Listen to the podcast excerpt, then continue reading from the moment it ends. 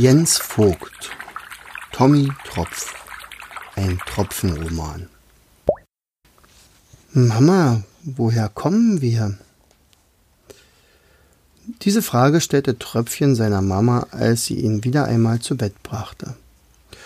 Nun ist es so, dass Wassertropfengeschichten, die sie einmal gehört haben, eigentlich nie wieder vergessen.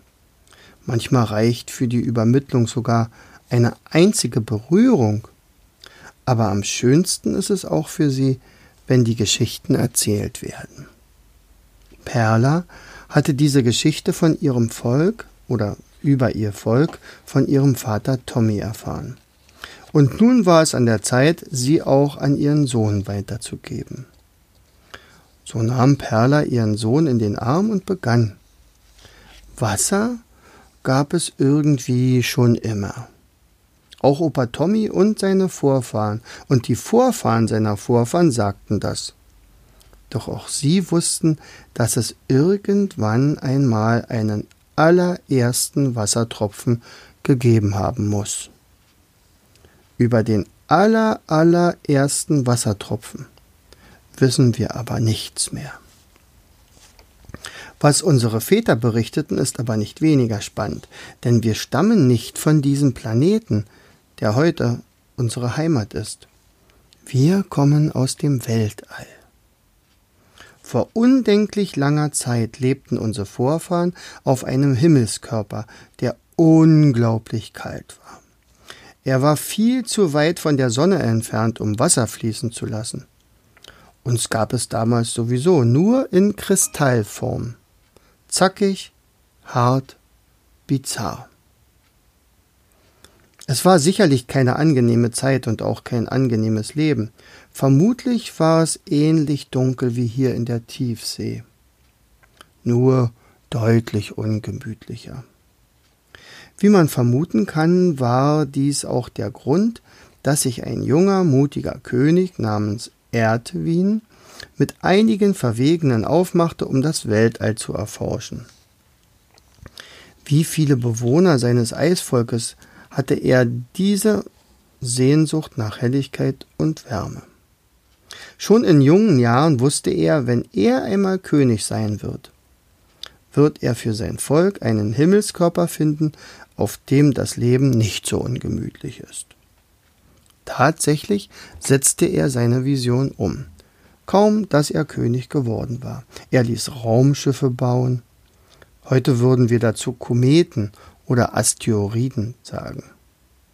Mit ihnen verließ er sein, mit seinen tapfersten Getreuen seinen Heimatplaneten. Das war sehr wagemutig, denn noch nie zuvor hatte jemand solch einen Schritt in eine ungewisse Zukunft gewagt.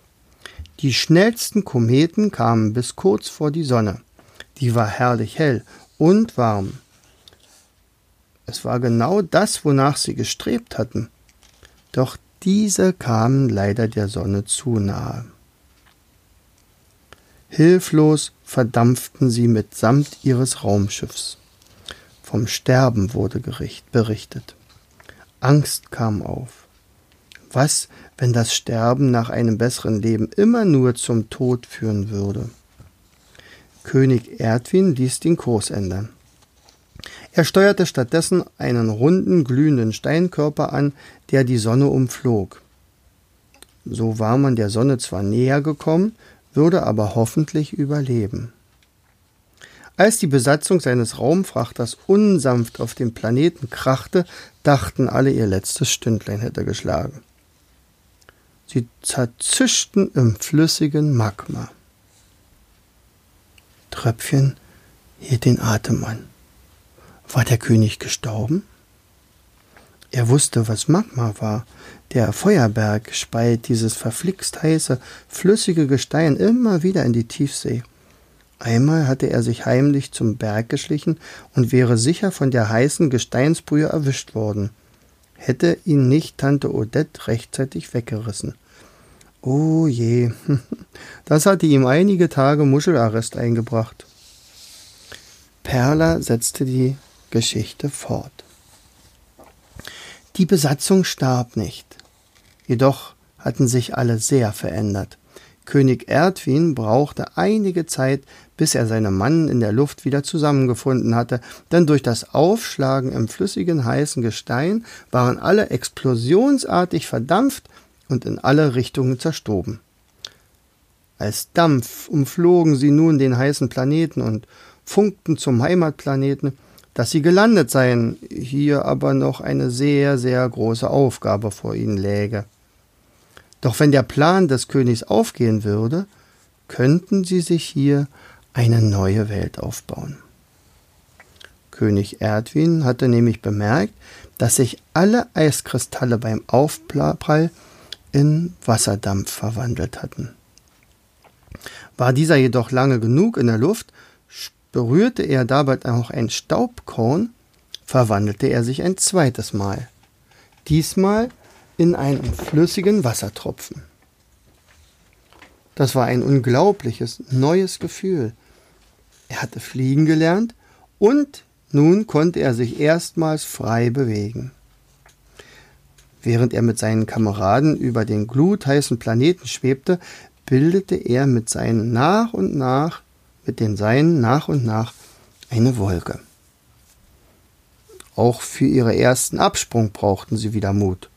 Zaghaft ließen sie sich herabfallen. Doch es war unten so heiß, dass sie meist schon im Flug wieder verdampften. Sie schlossen sich zusammen zu größeren Tropfen und gelangten schon ein wenig näher an die Oberfläche. Endlich kam der Tag, an dem es einem Riesentropfen gelang, das Magma zu erreichen. Doch auch dieser wurde mit einem lauten Zisch wieder verdampft. Doch es war ein Triumph. Die Wolkentropfen jubelten. Nun wusste man, dass es möglich war, bis zum Magma herab zu gelangen. Ab jetzt wurde es zum Sport. Wer schaffte pro Tag die meisten Magmaklatscher? Spielregeln wurden aufgestellt. Sicher, anfangs schmerzte der Aufprall, aber dieses federleichte Aufsteigen in die Höhe, das war wirklich das Größte. In der Wolke verwandelten sie sich alle wieder in Wolkentropfen. So ging das ständig. Zisch, Dampf, Wolkentropfen.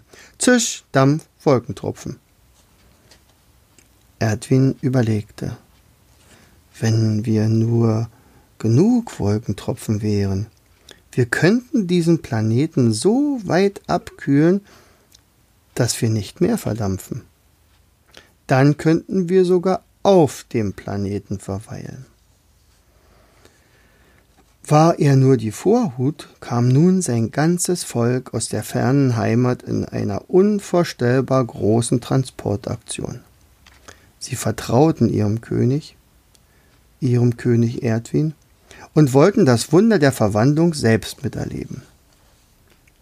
Sein Plan ging tatsächlich auf. Je mehr Eiskometen kamen und auf dem Planeten einschlugen, desto kühler wurde dieser Magmaball unter ihnen, und desto mehr Wolken bildeten sich in der Höhe. Es gelang bald, den ganzen Himmel mit solch riesigen Wolken zu umgeben, dass der Steinplanet aus der Ferne aussah wie ein riesiger Wattebausch. Eigentlich sah man nur noch Wolken und Wolken und Wolken. Jetzt war der Zeitpunkt für König Erdwins wichtigsten Befehl gekommen. Alle auf einmal. Springt! Blitze zuckten, Donner grollte, ab jetzt regnete es aus allen Wolken gleichzeitig, unablässig. Milliarden Tropfen platschten gleichzeitig auf das glühende Gestein.